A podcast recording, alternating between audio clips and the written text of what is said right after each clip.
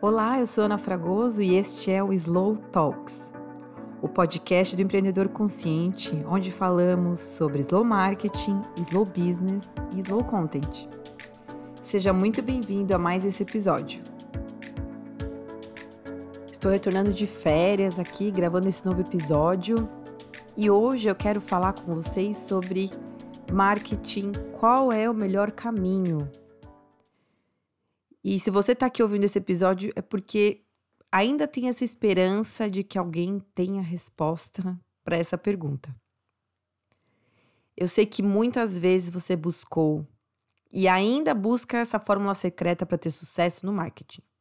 É tentador de verdade imaginar que a próxima receita de sucesso vai ser aquela que vai funcionar e vai te encher de clientes.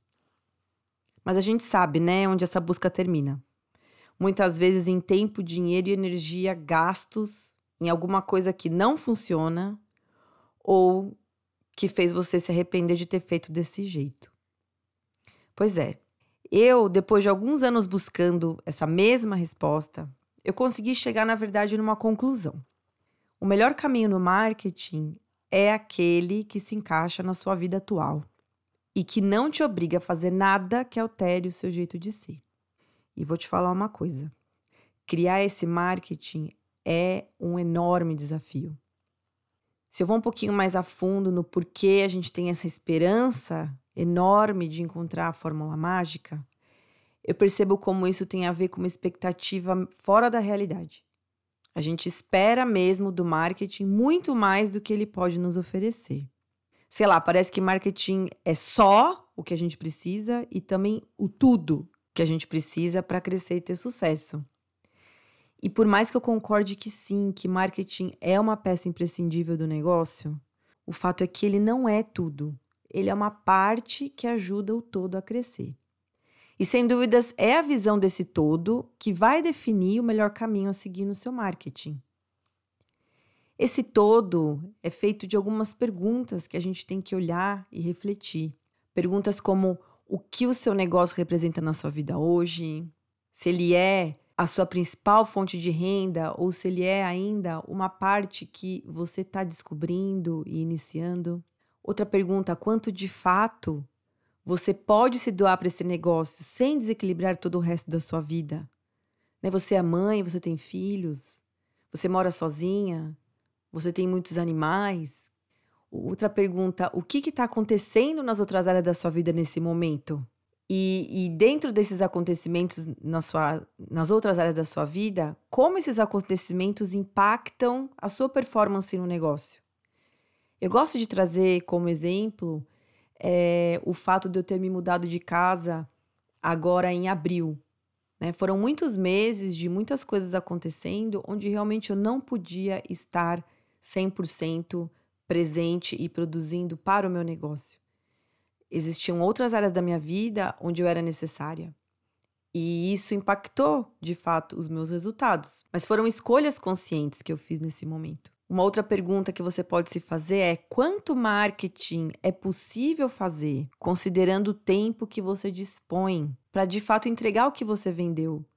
As pessoas reclamam muito quando vem trabalhar comigo, do fato de eu tô trocando atender meus clientes por fazer marketing.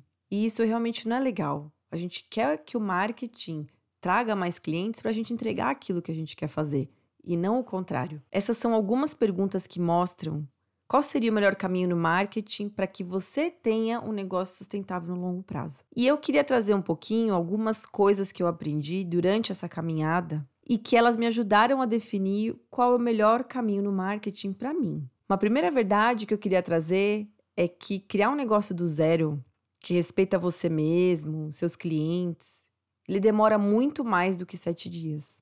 Na minha experiência, demora pelo menos uns três anos. E esse é o tempo mínimo necessário para começar a ter um formato de negócio que rode sem complicações e que faça sentido dentro da sua vida e da sua rotina. Outra coisa que eu aprendi é que viver de um negócio autoral requer da gente conhecer com profundidade o nosso fazer. Quanto mais fundo você conhece e aprende a falar sobre o que você faz, mais o seu negócio vai crescer e mais você vai se posicionar como um expert em algo específico. Também dar tempo para as coisas funcionarem faz parte do processo. A gente tem pressa, mas essa pressa não ajuda. Não existe estratégia que dá certo em 30 dias. E não existe estratégia perfeita logo de cara.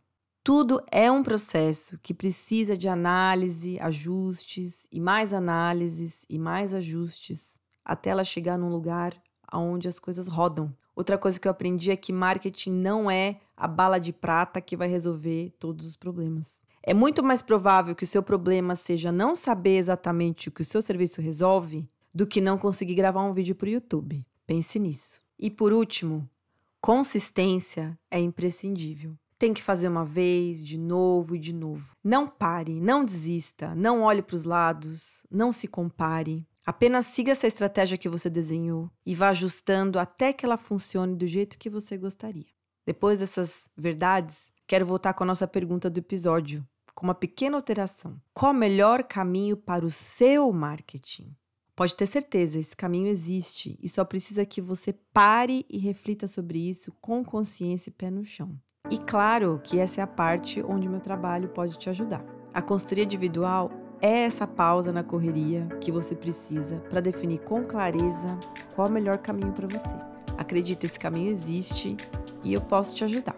Muito obrigada por me acompanhar até aqui e você pode saber mais sobre o meu trabalho no www.anafragoso.com e me seguindo no Instagram anafragoso.slow. Até mais até o próximo episódio.